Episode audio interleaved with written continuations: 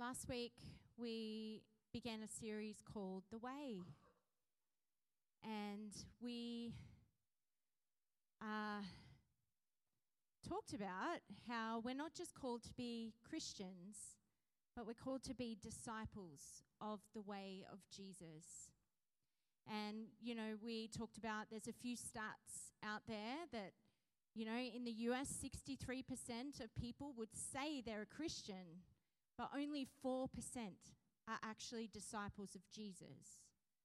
And um, we looked at the stats uh, in Australia, and they haven't measured the disciple part, but they've measured in the 2021 census, they measured that 43%, 43.9% or something of Australians would um, call themselves a Christian.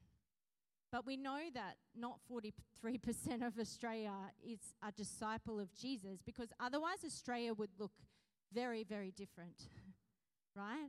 So we've, we've got this disconnect between what a Christian is and what a disciple is. And we, as believers, we want to land in the disciples' camp who are also Christians.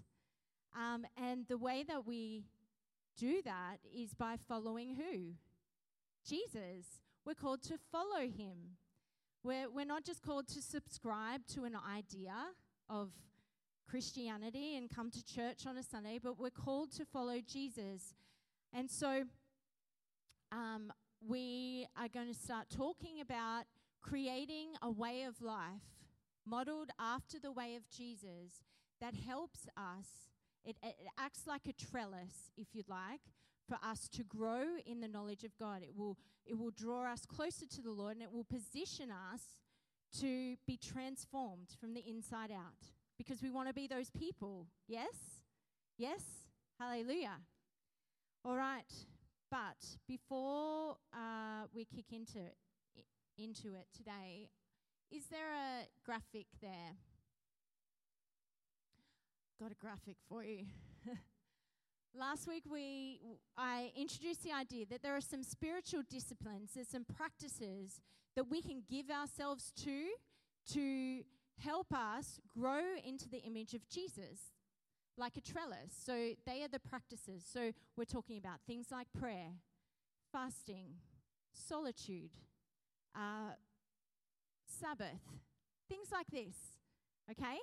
Um, there are things that we can give ourselves to, and we're going to start unpacking some of those over the coming weeks. But I don't want you to have in your mind that is the silver bullet. If I just do these things um, alone, I will become a disciple of Jesus. It's a part of it, okay? Does that make sense? Also, at the top of the triangle, we have this thing called truth. Jesus said, he, he said, not only did he say, I am the way, he said, I am the truth. Okay, so truth matters.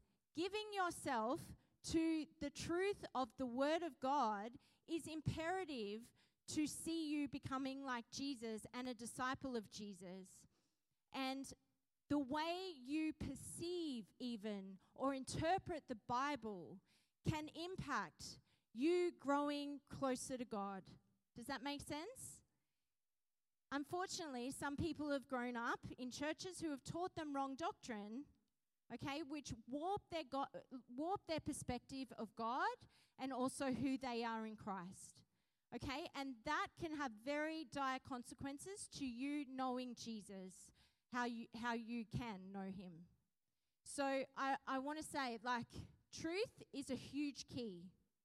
Knowing truth, what does the Bible say? You will know the truth and it will set you free. If you're not free, maybe check what you're believing. Okay? Truth is very important. Down on this, um, oh, and I'll go back to truth for a second. The truth is in who? Jesus. The truth is in Jesus. So if we're not sure what God is like, who do we look at? Jesus. If we're not sure who we're meant to be, who do we look at? Jesus. Jesus is the truth about God and He's the truth about you. If you're, uh, if if you have some theology that rubs up against that, read this book. Jesus is the truth about God, and He's the truth about you. Okay? Down to community.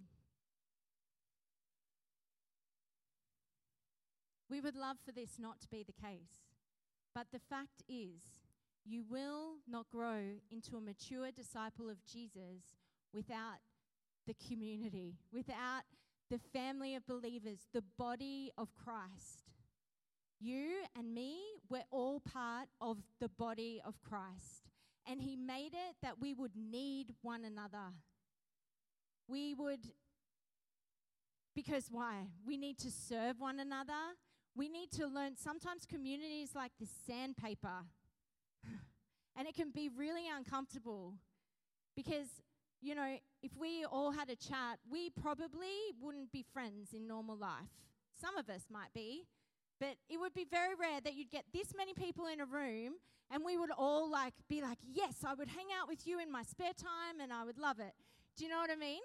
But but the Lord's like, "No, I'm going to I'm going to save you all and I'm going to call you my body. And I'm going to give you each gifts and talents and you're going to learn to perfect my love in this body. Because he said, by your love for one another, will the whole world know that you're my disciples.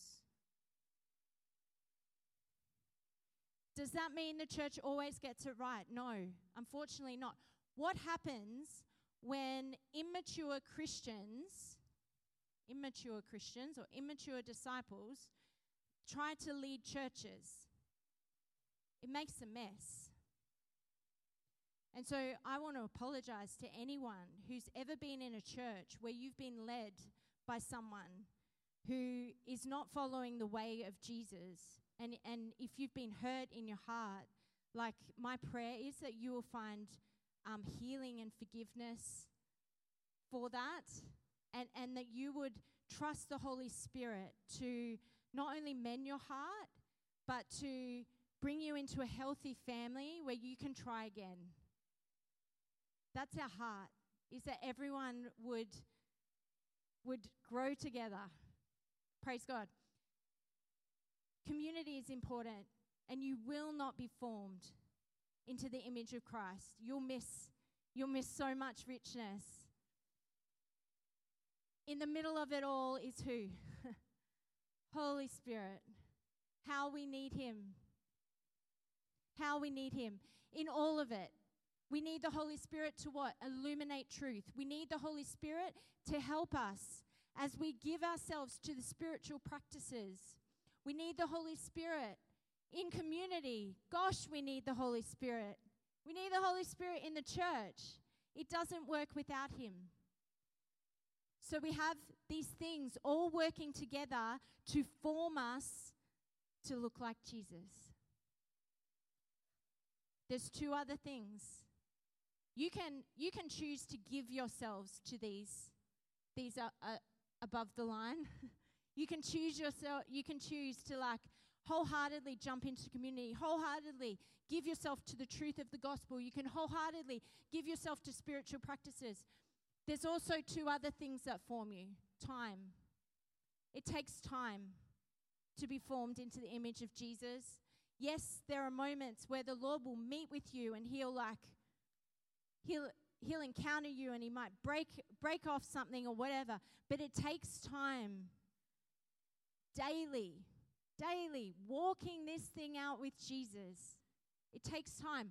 The other thing, which we don't like to talk about very much, suffering, trials, hardships. What do they do?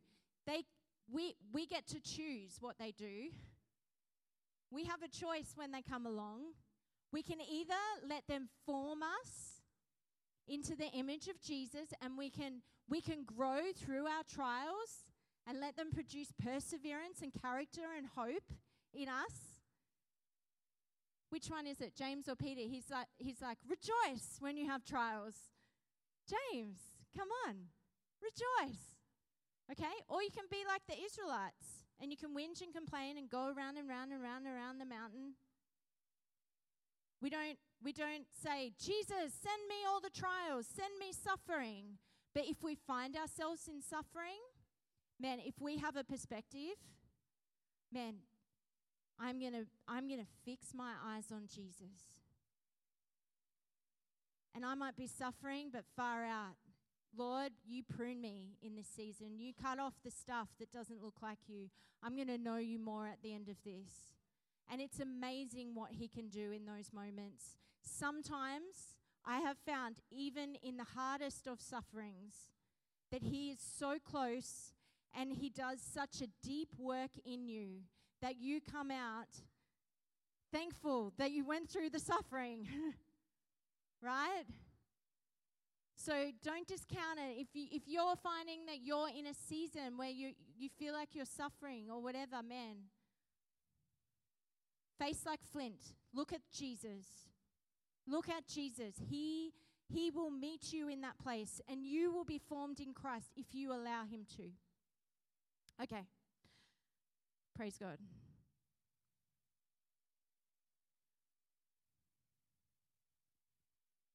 That was the intro. um, I just wanted to give you a fuller picture so you didn't get this idea that if I if I just do the things, I will be formed. It was the part B of last week. Today I want to start talking about prayer. And I say start talking about prayer because there's lots of ways to pray prayer is a big subject. And, you know, essentially, it's talking to God. But we want to fill up our prayer tool belt so that we can know all of the different ways that we can relate to God through prayer. And I'm sure that every person in this room actually wants to see um, that they know how to pray in a way that their prayers will be answered. Does anyone want their prayers answered? Does anyone want to learn how to shift shift things in the atmosphere and see heaven come to earth when you pray? Because what did the word say? What does it say? It says the prayers of the righteous are powerful and effective and they avail much. And so we do want to talk about prayer. Robert Law, he wrote, Prayer is a mighty instrument, not for getting men, man's will done in heaven, but for getting God's will done on the earth. Hello. Hallelujah. So prayer is always about what is what is on God's heart and how do I partner with that to bring it to be. But before we even get to that, I feel like the Lord wanted to uh, what's the word? I feel like the Lord wanted to ensure that our hearts are postured for prayer in a correct way. Does that make sense? So today we're talking about the heart posture. We want to talk about our hearts. We're going to go to Isaiah 57, uh, verse 14 and 15. It says this and it shall be said, Build up, build up, prepare the way, remove every obstruction from my people's way.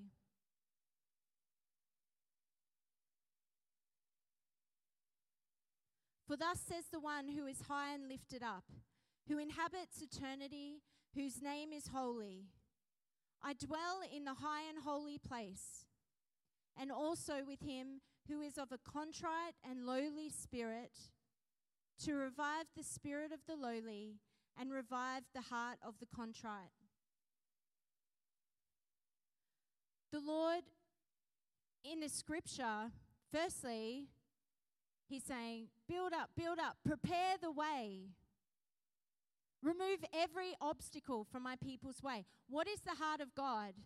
that we would have union and relationship with Him and there'd be nothing in the way.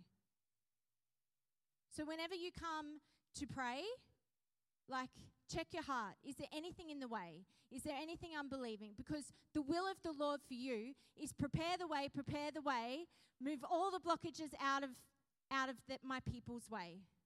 So if there's blockages, don't be afraid to talk to the Lord about them and remove them. Right? Uh, For thus says the one who is high and lifted up, who inhabits eternity, whose name is holy. I like that it says that there because it reminds me of who I'm praying to. Who are we talking to? The Lord, the one who is high and lifted up. He inhabits eternity. His name is holy. Let's not forget who is our Father. He inhabits eternity. His name is holy. When we when we come to pray, let's remember who our Father is. And then it says, I dwell in the high and holy place, and also with him who is of a contrite and lowly spirit. So the Lord saying, I dwell in the high and holy place, but I also dwell with those who are what? Contrite and lowly in spirit. God just doesn't want to visit you, He wants to dwell with you. Right? But we, we start to see some keys contrite, lowly in spirit. We're going to flick over to Isaiah 66 now. And it says, Thus says the Lord, Heaven is my throne, and the earth is my footstool. Good reminder.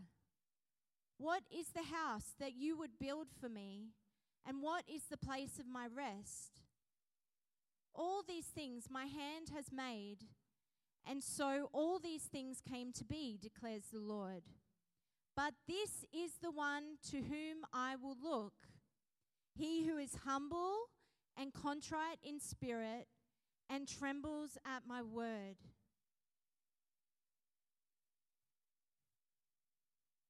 So again, we hear that word contrite. We hear humble, which matches the lowly. And then it also says, and trembles at my word. And so straight away, we start to pick up that the Lord is near and dwells with and looks at those who are humble, those who have contrite spirits, and those who fear the Lord.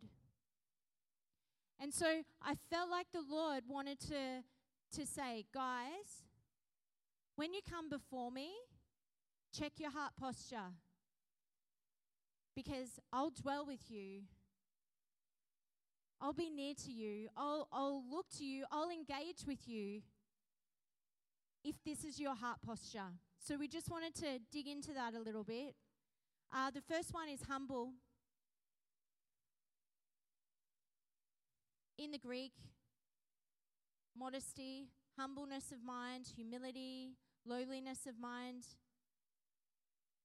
having a humble opinion of oneself, a deep sense of one's littleness. If you want to get a good picture of humility, and what it looks like. Uh, Philippians 2 is the place to go for that. So we might flick over there.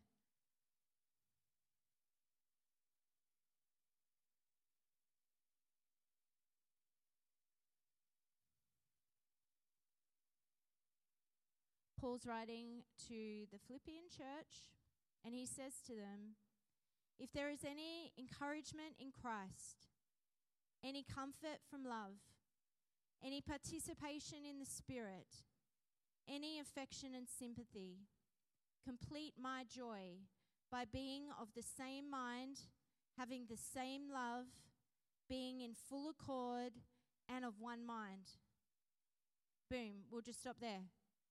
That's that's the will of God for our church. That we would be of the same mind, having the same love, being in full accord and of one mind. How, like, how does that even happen? Is that even possible? Like, we'd probably shake our head and be like, how is that even possible? It's possible if, if our minds are all fixed on Jesus. That's the only way.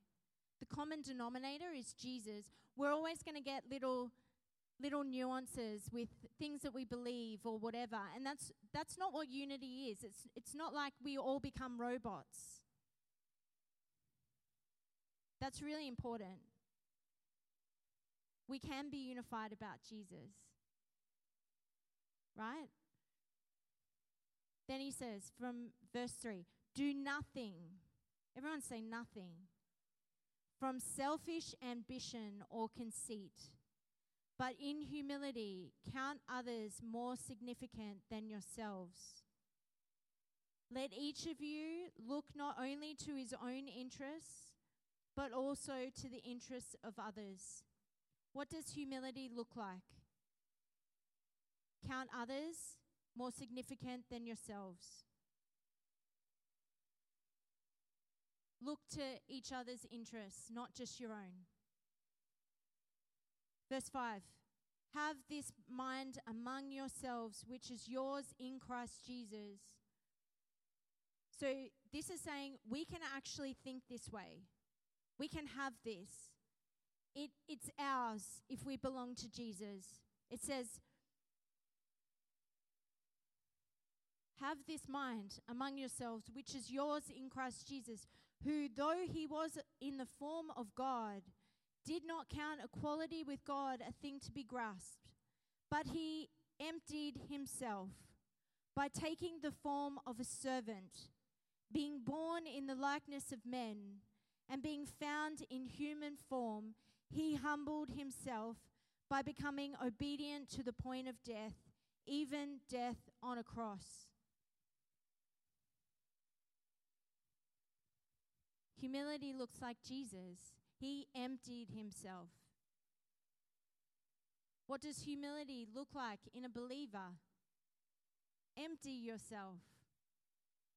What did Jesus say? Anyone who wants to be my disciple must deny themselves, pick up your cross, and follow Jesus. Empty yourself. If, man, if, if if we had disciples, if we even have 50 disciples that were like, I'm going to put on the humility of Christ and I'm going to start counting others more significant than myself, what could even happen? What could the Lord do with that?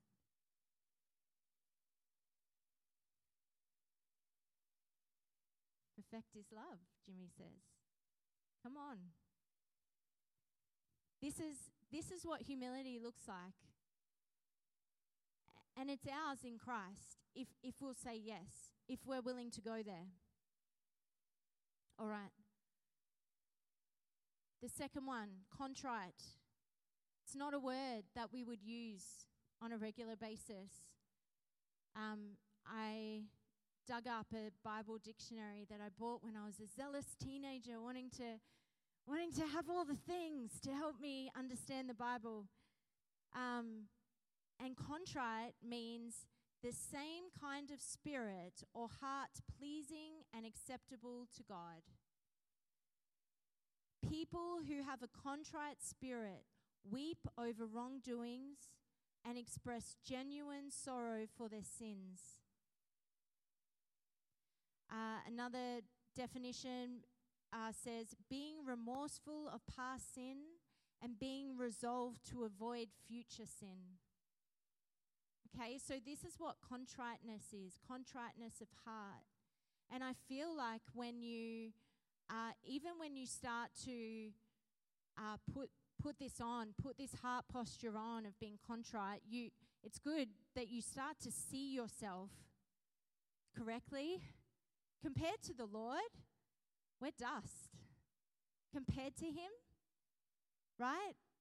But you also start to pick up the heart of God for the world around. Man, and then your heart starts to break for some of the, the things in the world and the sin in the world. That, that's available too. It's very uncomfortable because you start to feel the heart of God for others and for, for sin and for the city. And then you find yourself weeping for hours over, over sin. It's not even your sin, but you've got a contrite heart. And the Lord's like, I can trust you with this. I can trust you with my heart because your heart's contrite. And so then you can actually start going into deeper prayer for, for people, not just yourself, but for greater things, things that are on the Lord's heart.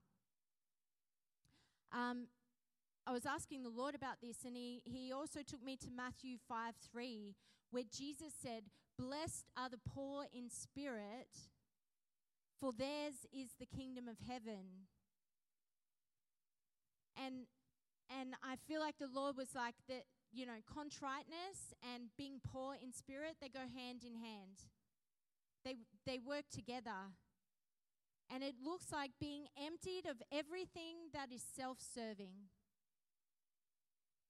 Everything in you that is opposed to the life and the way of Jesus. That's what being contrite and poor in spirit looks like.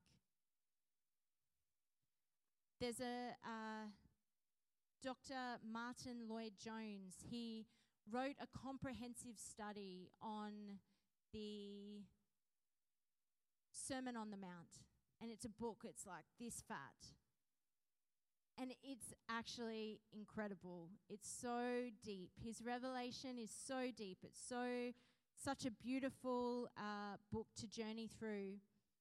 But he writes that being poor in spirit means a complete absence of pride, a complete absence of self assurance and self reliance. It means a consciousness that we are nothing in the presence of God. It is nothing that we can produce. It is nothing that we can do in ourselves. It is just this tremendous awareness of our nothingness as we come face to face with God. It's good, isn't it? Man, some of these old dudes that walked with the Lord, go read those books. They are good. And as Christians, you know, it's so interesting because as Christians, we also hold this tension. Like, that is the truth. We need to be poor in spirit to receive the kingdom of God. We need to be contrite. We need to be aware of our sin and, and determined to, to not partner with that or keep going in that direction. That's so important. But also, Jesus is like, I've made my home inside of you. I've given you my spirit. I call you my son, my daughter. I've given you the keys of the kingdom. Bind and loose. You know, take I've given you all authority in heaven and on earth. So go, take it. And so we've got this like I'm contrite and I'm poor in spirit, but I'm also I've got authority and power. Guess what? When you when you actually embrace being contrite in spirit and poor in spirit, he can trust you with the authority and the power. And you'll find, man, that you'll step into that like a glove. Does that make sense? But it is this like, well, which one is it? It's both. We hold them in tension. Okay? It's not all so black and white in the kingdom. Sorry, black and white people. I like things to be very black and white, but it's, you know, there's there's tensions right? And we learn to, to ride those tensions with the Spirit of the Lord. He helps us. All right, third one fear of the Lord.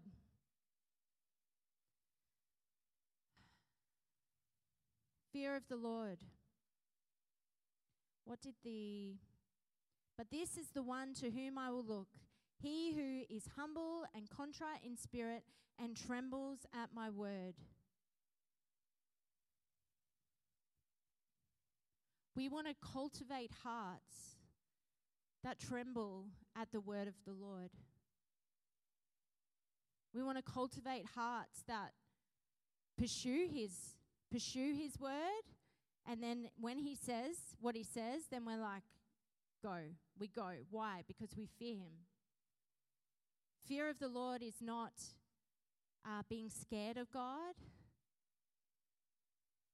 the fear of the Lord is being afraid of being apart from Him. There's lots of scriptures about the fear of the Lord. You could talk about this for a month. But I've just picked out a few Psalm 19:9 The fear of the Lord is clean, enduring forever. The fear of the Lord, it keeps you from sin. When you truly fear the Lord, the last thing that you want to do is like just flit around with things that aren't, aren't of Him.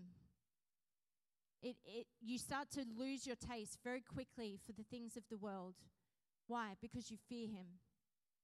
Uh, Psalm 25 14. The friendship of the Lord is for those who fear Him. He makes known His covenant to them. Oh, I said that the wrong way.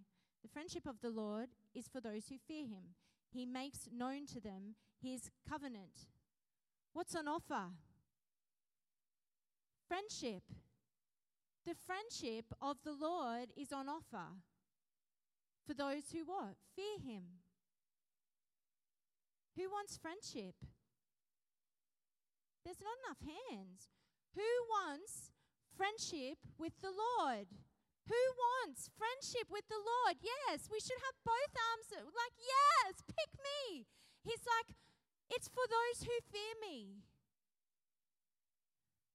It's a good prayer to pray. Teach me to fear you, God, that I might know you, that I might know your ways, that I might be your friend. That's a good prayer, right?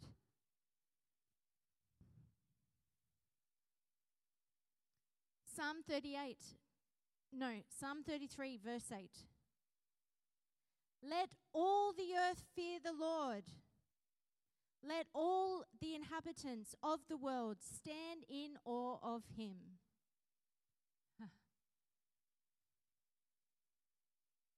Fearing the Lord means being in awe of God, being in awe of who he is, having a holy reverence May we never lose our wonder. I love that that came out today. May we never lose our wonder. It was an essential ingredient, the awe, the fear of the Lord in the early church. Acts um, 2.42, and they devoted themselves to the apostles' teaching, to fellowship, to the breaking of bread and prayers. And then what? Awe came upon every soul. And many signs and wonders were being done through the apostles, right? The awe of God. It's an ingredient that we need. It's, it's the fear of the Lord. One more. Proverbs 8:13. The fear of the Lord is hatred of evil. When you, when you start being grieved in your spirit for the things that grieve the Lord, then, then you start to be aware oh man, I'm carrying the fear of the Lord. Right? And that's that's what will happen when you give yourself to being humble, being of a contrite heart, and cultivating a heart of the fear of the Lord. You know, there's there's no point in in me teaching you prayer principles or teaching you how to pray if we don't get this heart posture right first. Amen. Amen. I think that's all I've got to say about it. that's a good word. You know, oh man, he cares about our hearts. He cares about our hearts. He cares he cares about what's going on here. So, if I was to set homework for you this week, it would be go into your room, close the door and pray to the God who is unseen for a humble heart, for a contrite heart, and that He would give you a healthy dose of the fear of the Lord. The fear of the Lord is actually a manifestation of the Holy Spirit, of the sevenfold Spirit of God. It's a it's a absolutely acceptable prayer to pray and to ask for. And, you know, before we go pulling down strongholds and demons and, and all of that stuff and asking for, you know, bringing our prayers and petitions, like that's all good. Thanksgiving is good. Declarations are good. Like all that stuff, praying in the Spirit's all good. Heart, Heart, heart, heart. Go and close the door and be with Jesus and ask Him to cultivate that in your life. Should we pray?